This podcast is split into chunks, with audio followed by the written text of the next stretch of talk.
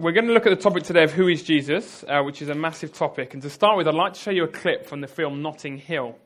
Um, for those of you who haven't seen it, or if you need your memory uh, jogging, Julia Roberts plays, uh, the, plays the character called Anna Scott, who by chance has got herself into a relationship with William Thacker, who's played by Hugh Grant. So Anna is this hugely famous, she's hugely beautiful, she's a hugely successful Hollywood star and Hugh Grant, well, he's just this ordinary book clerk from London.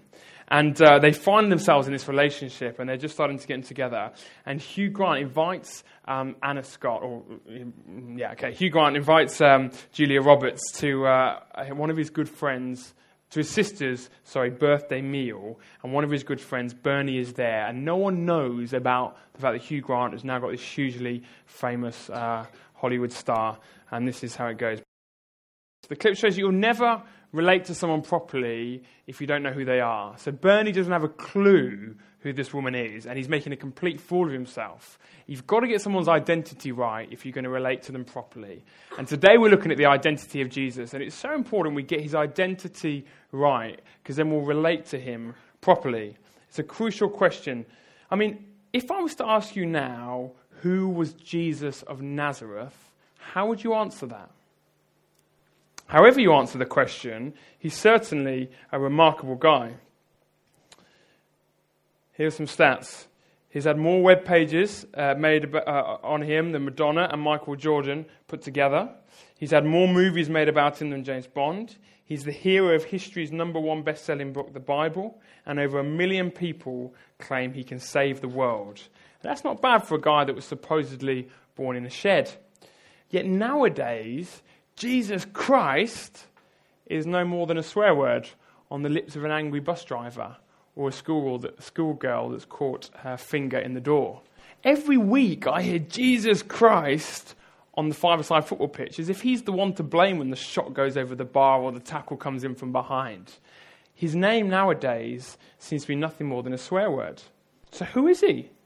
Well, Billy Connolly, the comedian, said this I'm not a Christian but I do think Jesus was a wonderful man. That's a pretty common view. I'm not a Christian, but I think he was a wonderful man. What would you say as you start tonight? Is he a wonderful man? Is he just a swear word? Or is he something more? Or maybe you've never really given it much thought.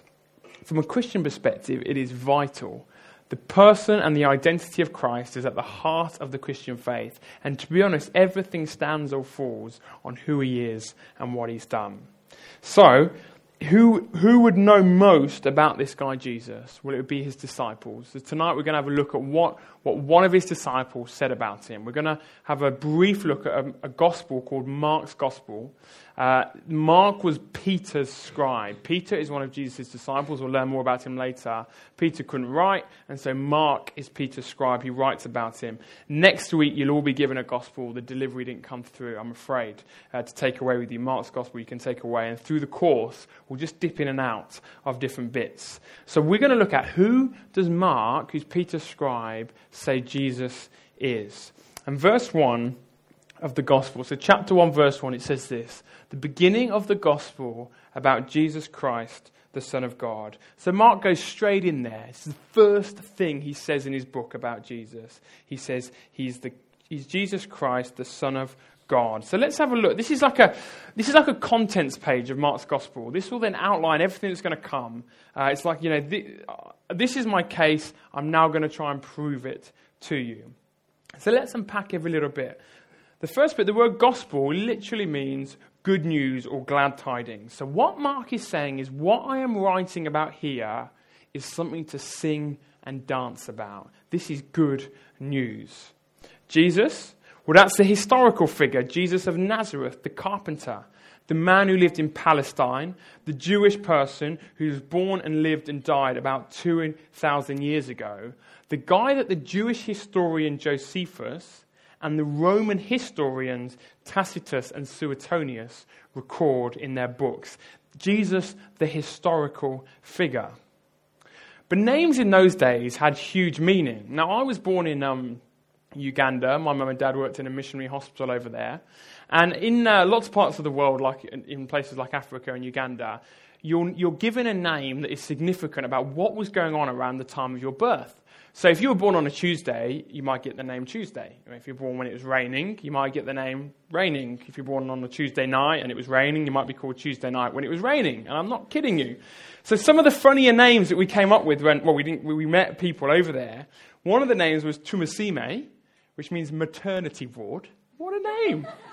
Of course, he was born in a maternity ward. So I mean, that's a great name. Uh, another one, Biban Korowa, which means they coughed over me because as they came out, the dad coughed. I mean, your identity is based on your father's cough. I mean, that's devastating. It's got to kill a kid, that, hasn't it? Tagume, which means we are continuing. It's like, this is just a passing kid. We're continuing. Having more. And the best one, my favourite, is Katagara, which means little black chap. I mean, what an original name. He's an African baby boy, Katagara. So I was nearly called transit because uh, I was two weeks premature and my mum was in a transit and just got to hospital. And I'm so glad she got there. It's not the coolest transit Vaughan. Doesn't work. Doesn't work. So, um, but you see that a name is given because it has significance.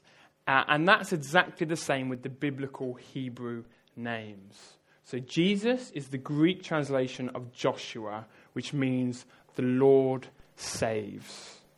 So this historical figure was going to be a savior of some sort. The word Christ, the word Christ, it's not a second name. It's not Steve Vaughan, Jesus Christ. It's not a second name. It's a title. It's a role. He is the Christ. So my dad is a doctor. He's called Dr. Vaughan. He gets that role. He has that title because he's qualified as a doctor. So we can call him the doctor even. So, in the same way, Jesus is the Christ, which literally means anointed one. Christ is the Greek, Messiah is the Hebrew. So, Jesus, Mark is saying, is the Messiah. He's the anointed one. The Jewish people were waiting for someone to come who would rule and rescue God's people. And Mark is saying, This person, this is the Christ. He's the anointed one. He's the Messiah. You could say, He's the King. That's what the Jewish people were waiting for. So, this Savior, He's a Savior of some kind, and He's a King of some kind. But most astonishingly, I'm sure you've seen it, He's the Son of God. He was a divine being. So Mark starts in emphatic style. He doesn't waste any words, he doesn't pull any punches. He gets to the meat of a book his book saying, I'm writing historical biography about the, the historical guy Jesus who was going to be a savior. In fact, he was going to be the Messiah, he was going to be the king. In fact, he was God's own son. It is an outrageous claim. And Mark deliberately, I think, starts on a controversial cliffhanger to ruffle our feathers and say, Will you read my book and see if you agree with my starting point. Read on. And so that's the question we're going to look at. Is Mark right? Is Jesus this Savior? Is he this King? Is he really God's Son? And I'd love to say, here's the gospel and go away, read it, and find out for yourselves. And that will happen next week. You'll get it to take home with you.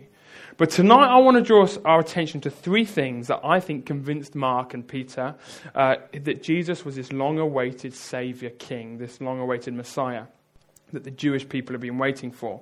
So we're going to have a look at a snapshot of Jesus' life, a bit like the highlights, like match of the day. We're not going to look at everything. We're just going to take the best bits, what I think are the best bits anyway, and uh, see why Mark is convinced. So, what is the first thing we see? Jesus has power and authority to teach. So, right again, chapter 1, verses 21 to 22 and 27 and 28, um, they, it says this. They went to Capernaum. Now, Capernaum is like Jesus' headquarters where he does most of his teaching. It's the north side of Jerusalem, it's, it's um, west of um, the River Jordan, it's just by the Sea of Galilee.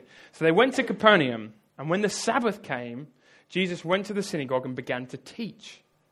The people were amazed at his teaching because he taught them as one who had authority, not just as the teachers of the law. The people were all so amazed that they asked each other, What is this? Not who is this, what is this?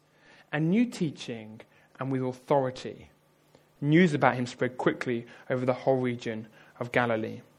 When Jesus spoke, when he taught in the synagogue, people were startled and amazed. He had authority like no other. His teaching was new and fresh. It was powerful. It made sense of life. It hit the head and it hit the heart. People hung on every word. They'd come from miles, Mark tells us, to even just listen and get a glimpse or hearing of his teaching.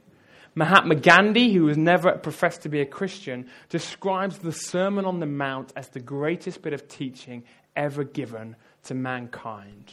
Forgive your enemies, love those who persecute you.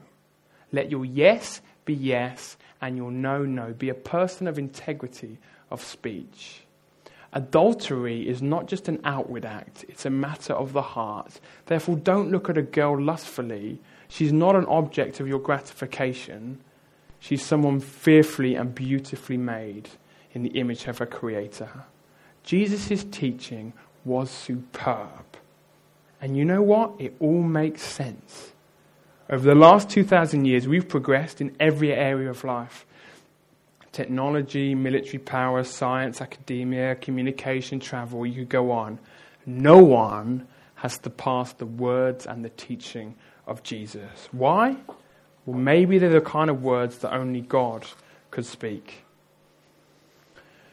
Robbie Williams, he's just come back. If you saw, um, uh, what's that show called? X Factor, thank you. He just came back and did his big thing after a time away. He joined Take That in 1990 when he was only 16 years of age.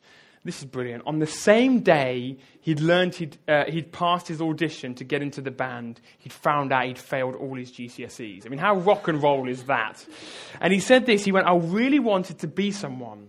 And when I heard I'd made it into the band, I ran upstairs, I threw open my bedroom window and shouted, I'm to be famous. In an interview with the Daily Telegraph, Robbie says this Through Take That, I'd gone from a house in Stoke on Trent to speaking to world leaders. As a child, you always want the best trains or the best BMX, but then you get it, and then there's no pleasure in it anymore. If I put a cigarette in my mouth, there'd be seven people who would try and light it for me. It began to get really tiresome. As I'm sure many of you know, he turned to drink and drugs for comfort. And he said this Once I became a celebrity, I couldn't help myself. I couldn't stop myself. I was out of my head the whole time. It was drink more than anything else. I just took cocaine because it enabled me to drink more. And he eventually ends up in a rehab center uh, on the advice of his uh, great friend Elton John, which is like, yeah, I have a friend called Elton John. He gives me advice. But uh, as you do when you're rich and famous. So he gets uh, advice of Elton John. And, and, um, but you see the pain in his, in his songs, don't you? You see that he's longing for that thing that will give him real satisfaction and fulfillment. He says this, doesn't he? Hopefully. I just want to feel real love in a life ever after there's a hole in my soul. You can see it in my face. It's a real big place.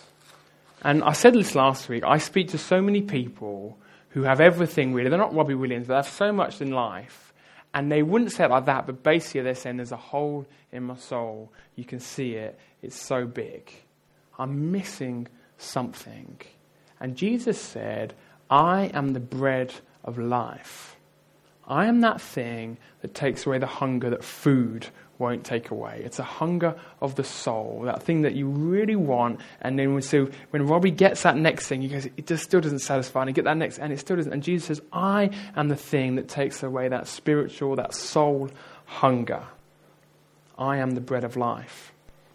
And in a world where people kill themselves by blowing themselves up on buses to create terror in the centre of London, or as I heard recently in the news, a man would urinate on a handicapped lady as she fell fallen on the doorstep and in the last moments of her life. And what was worse, he didn't just urinate on her, he recorded it and put it on YouTube so others could get kicks out of it. A world that seems walking in darkness, becoming more and more evil. Jesus says, I am the light of the world.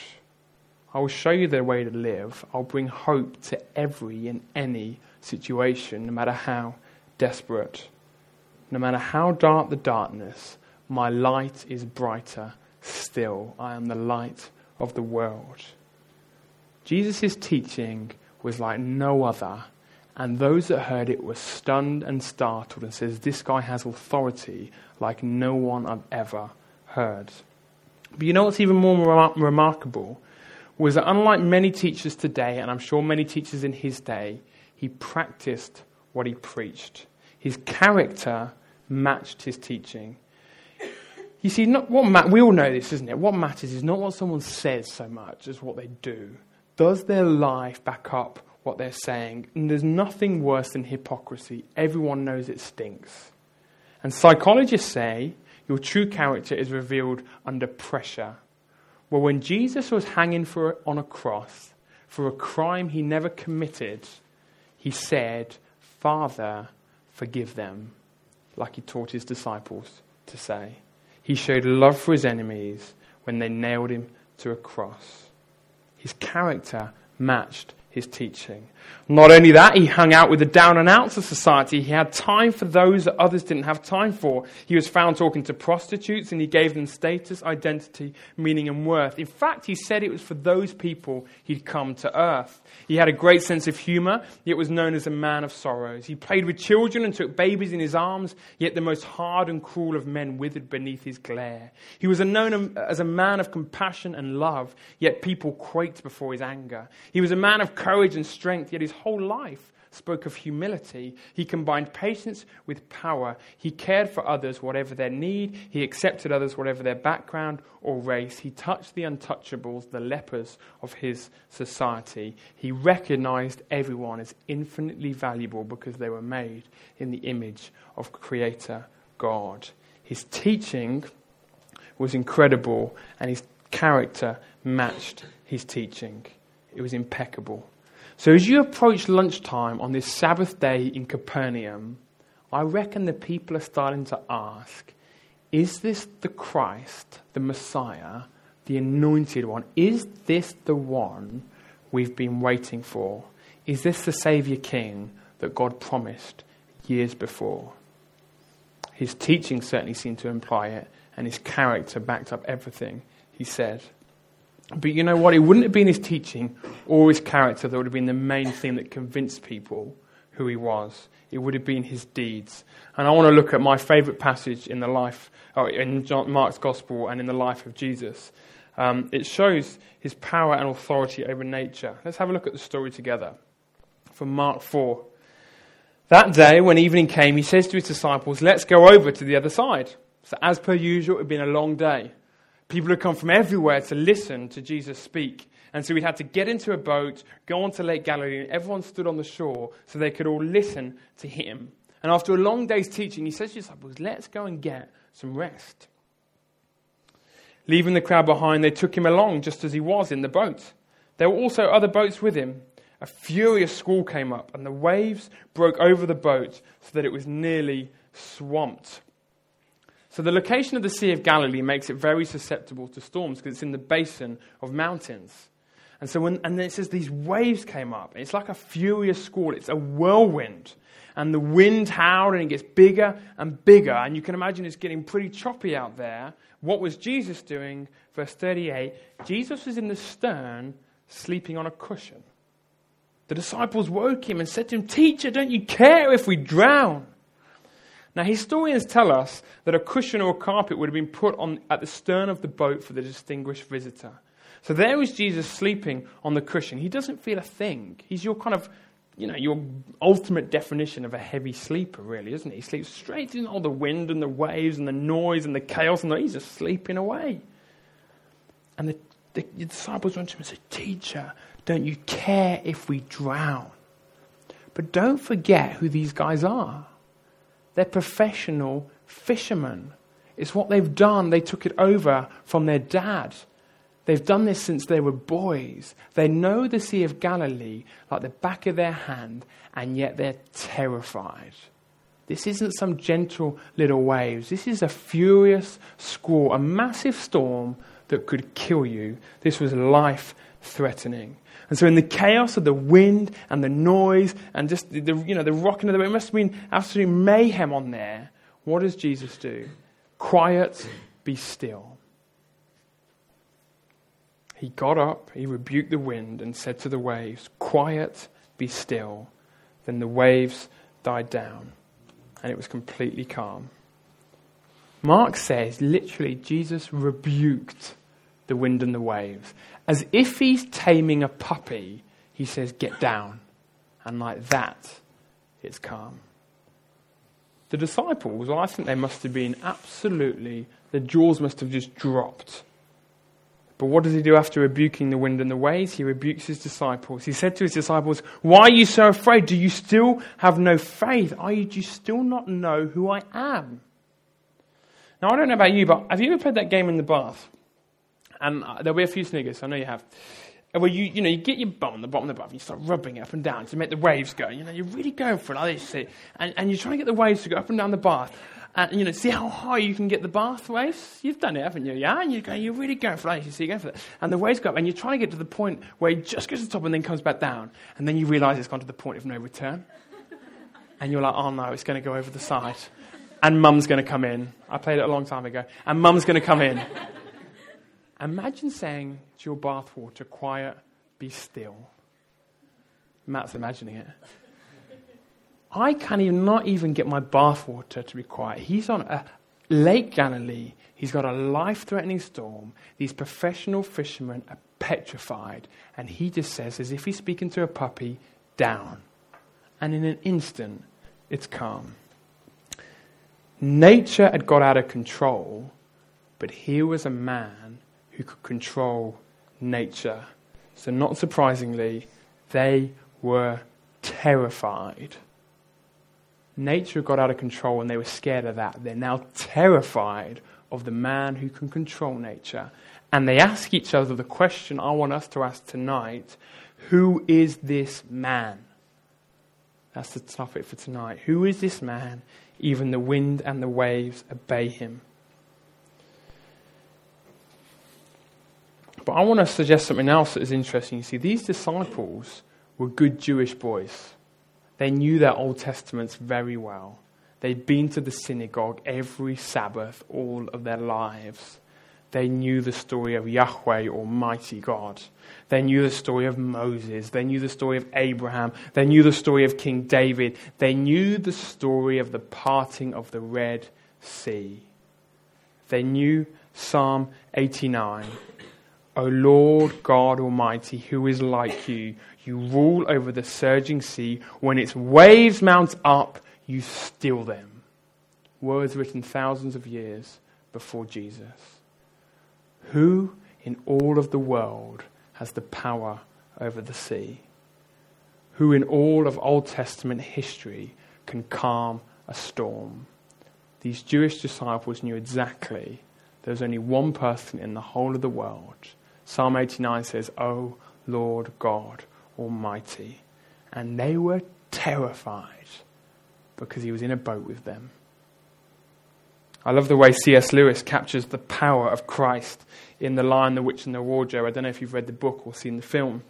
And the children uh, have just met Mr. and Mrs. Beaver, and they've heard about Aslan for the first time. Aslan, this great sort of figure, no one quite knows who he is yet in the book. And Susan pipes up, Who is Aslan? Aslan, said Mr. Beaver, why don't you know he's the king? He's the lord of the whole wood. Shall we see him? asked Susan. Of course, said Mrs. Beaver. Is he a man? asked Lucy. Aslan, a man? said Mr. Beaver sternly. Certainly not. I tell you, he's the king of the wood and the son of the great emperor beyond the sea. Don't you know who's the king of the beast? Aslan is a lion, the lion, the great lion. Then is he safe? said Lucy. Safe? Who said anything about safe? Of course, he isn't safe, but he's good. He's the king, I tell you. I think the disciples were starting to get a picture that the children had in The Lion, the Witch, and the Wardrobe. This guy is not a cute, cuddly guy. He's not some spiritual equivalent of the Milky Bar kid. He is the Lord God Almighty in front of them has just calmed a storm with a word. Maybe they hadn't got all the way to concluding that, but you can bet your life inside they're going, Has God stepped down into time and space to bring order and peace and calm into a world that seems out of control? Maybe the Creator Himself has stepped down into this damaged and broken creation to give us a glimpse of how things were meant to be a world of order, harmony, peace, security, and infinite beauty. So that's the story. Now, I imagine a lot of you are thinking, you cannot be serious. No one believes this mumbo jumbo. This is just myth. Jesus was just a legend. You're not supposed to take this story at face value. Certainly, the eminent theologian and uh, fountain of all knowledge, Peter Kay, in his uh, hilarious biography, said this I believe that a man called Jesus did walk the earth at one time, but I don't think he was the superhero that the Bible makes him out to be. Could he really turn water into wine? Did he really raise people from the dead? Well, if David Blaine can't survive underwater in a tank for seven days without needing medica- medical attention, then I very much doubt it. I think Jesus was just an ordinary person like you and me. Steve, no one really believes this anymore. Mark is making it up. It's a bunch of fairy tales. It's not a historical event, it's a myth. Now, there's so much I could say on this topic. It's a whole topic in itself. But I want to look at one verse just from this story that might give you at least the idea well, let's just start to even think it could be. If that's you, and it's a very legitimate question, a very legitimate question and thought, let me just try and give you a bit of hope to say, well, maybe I should just open the door to it being a historical event. There's so much more that can be said. We can have more table discussions afterwards. Look at verse 36. Leaving the crowds behind, they took him along just as he was in the boat. There were also other boats with him. This is such an important verse. It's so interesting and it's so important. You know why? It has no relevance for the story whatsoever. It adds nothing that we need to get the whole picture of who Jesus is. Yet Mark records very precise details. They took him along. There were also other boats with him. Why does he record that? I don't know. But here's one thing I know verses like these start to answer one of the main criticisms of Christianity, which is the Bible isn't reliable. Jesus was a myth. As the Bible got passed down, it was changed over all the generations, etc. You know that. You know the criticism. The problem with that objection, it's a good objection, is that it's not written in the style of a myth. It's written as history. Why record pointless details about the number of boats? Myths make up a good story, they give flowery language, they ignore insignificant details. There's a dragon, there's a princess, there's a prince, there's a tower. The, the prince saves the princess. There's not details that are insignificant and boring left in there. And yet, time and time again, when the Bible records something to the level of insignificant detail, which adds nothing to the story, secular historians or archaeological evidence backs it up. And verse 36 is no exception. It's not massive. I'm just trying to give you a, a little thought to think about. Josephus, a non Christian Jewish historian, records as many as 330 fishing boats sailed the lake, which would fit Mark's attention to detail. Mark, if you read the gospel, is not making up a myth. He's trying to write history. He's an eyewitness, or he's Peter's scribe, and Peter was the eyewitness. So, firstly, why record insignificant details that end up being backed up? Secondly, why would Mark or Peter make it up? What were their motives? He gained nothing and he lost everything for what he wrote about Jesus. In fact, it cost him and Peter their lives. And we'll look at this a bit more and we'll look at the resurrection in two weeks. But not only that, just think of this one story in the gospel. They don't paint themselves in very good light. They come across as dumb and stupid and scared. If you were going to write a story where you were one of the main characters and it was a myth, you wouldn't come across as a scaredy cat, would you? Thirdly, why would a Jew and a friend of Jesus make it up? You see, here's the thing. What's incredible, as I've already said, is the guy making this story up, if it is made up, is a Jew born and bred in Jerusalem who knew his Old Testament. But what is the main thing the Jews believe? The Shema, well, Shema, Josh is here, will tell me how to pronounce it. The Shema is the first thing that they said of the kind of Ten Commandments in Exodus and Deuteronomy. The first two commandments of the Ten Commandments are you should have no gods before me, you must not worship any idol, anything that's made, anything that's of this earth. The Jews believed in the beginningless creator God of all the earth and they worshipped him. If Jesus is God, then he's to be worshipped. But the Jews have been told for centuries never worship anything from this world. It's an idol. You only worship the Creator. Every Jewish boy from the age of eight would have learnt those two commandments off by, uh, off, you know, by memory. The last person you're going to convince on the face of the earth that Jesus, uh, Jesus is God would be a Jew. For years, they've been trained to think nothing from this earth could be God. Don't worship anything of this earth. And you notice if you read Mark's Gospel and lots of Gospels, people worship him all the time.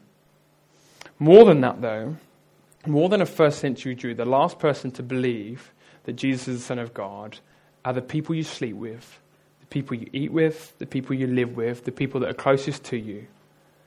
You know, same today, isn't it? Someone's heralded as this great person, they're put on a pedestal, and then the real story comes out in the paper the best friend from old couldn't resist telling the tabloids a bit of gossip that really gets into the dodgy, shady parts of this person's life from the past.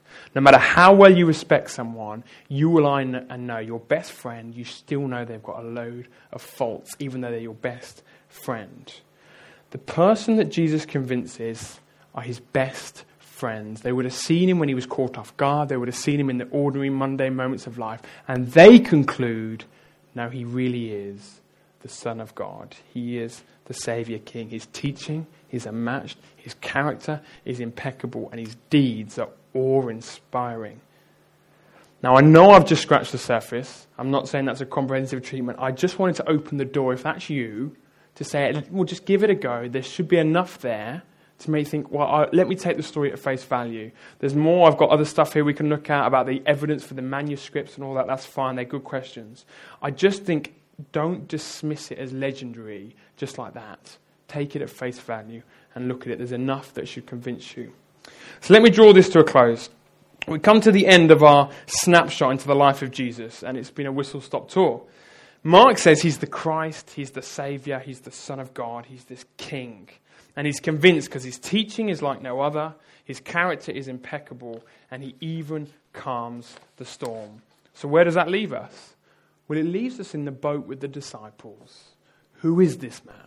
That's the question. It's such an important question because if there's any chance that he is who he says he is, you can bet your life he'll change every single person's life who accepts him, like he just changed Dave's life, like you just heard it.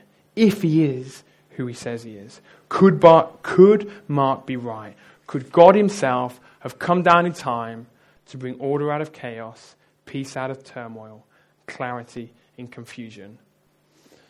Bono, who um, is the famous, um, uh, the, um, famous singer and songwriter and uh, political activist, I've just finished his biography. Uh, he reworked something C.S. Lewis did years ago, commenting on the identity of Jesus. And his interviewer says this. That's, he's talking about Jesus and faith, and he says, That's a great idea. This is the interviewer. That's a great idea, no denying it. Such great hope is wonderful, even though it's close to lunacy in my view. Christ has his rank among the world's greatest thinkers, but Son of God, isn't that far fetched? Bono's reply. No, it's not far fetched to me. Look, the secular response to Christ's story always goes like this. He was a great prophet, obviously a very interesting guy, had a lot to say along the lines of other great prophets, be they Elijah, Muhammad, Buddha, Confucius. But actually, Christ doesn't allow you that. He doesn't let you off that hook. Christ says, No, I'm not saying I'm a teacher. Don't call me teacher. I'm not saying I'm a prophet. I'm saying I'm the Messiah.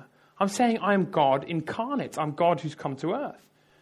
And people say, no, no, no, please, just be a prophet. A prophet we can take. You're a bit eccentric. We had, the, we had John the Baptist, and Mark records him, eating locusts and wild honey. We can handle that. But don't mention the M word, because you know, we're going to have to crucify you. And he goes, no, no, no, no. I know you're expecting me, expecting me to come back with an army and set you free from these creeps, but actually, I am the Messiah. At this point, everyone starts to look at their shoes and say, Oh my God, he's going to keep saying this. So, what you're left with is either Christ was who he said he was, the Messiah, or a complete nutcase. I mean, you're talking a nutcase on the level of Charles Manson. I'm not joking here. The idea that the course of civilization for over half of the globe could have had its fate changed and turned upside down by a nutcase, for me, that's far fetched. It's a provocative thing that Bono says. C.S. Lewis put it like this He cannot be a good moral teacher. When you look at what he says about himself, he's got to be a liar. He's got to be making it up, trying to deceive us. Like, I'm the bread of life. I'm the thing that takes away that satisfaction. He's either a liar trying to deceive us. He's a lunatic like Bono's making out. He's a nutcase. He doesn't know what he's on about. He's just not quite there in the head. Or he's Lord. He's liar, lunatic Lord. He's not a good moral teacher. That's the one thing we can't say about him. He doesn't, he doesn't look like a good moral teacher when you read the Gospels. That's C.S. Lewis. That's Bono's sort of way of their logic, their challenge. So here are the four questions you can have a look on your table. We'll have uh, dessert, tea, and coffee, and all the rest of it now. Just something. Who do people in Britain think Jesus is? Just get yourself going. Start thinking about that. What questions, objections do you have about Jesus? So let's air them. That's fine. Um, if we can't answer them all now, hopefully we can throughout the course. Uh, what do you make of the C.S. Lewis's three options, liar, lunatic, Lord? And who do you think Jesus is after tonight or just generally? Okay, so thanks for listening. We'll have uh, tea and coffee and dessert served now, and then there's half an hour for discussions.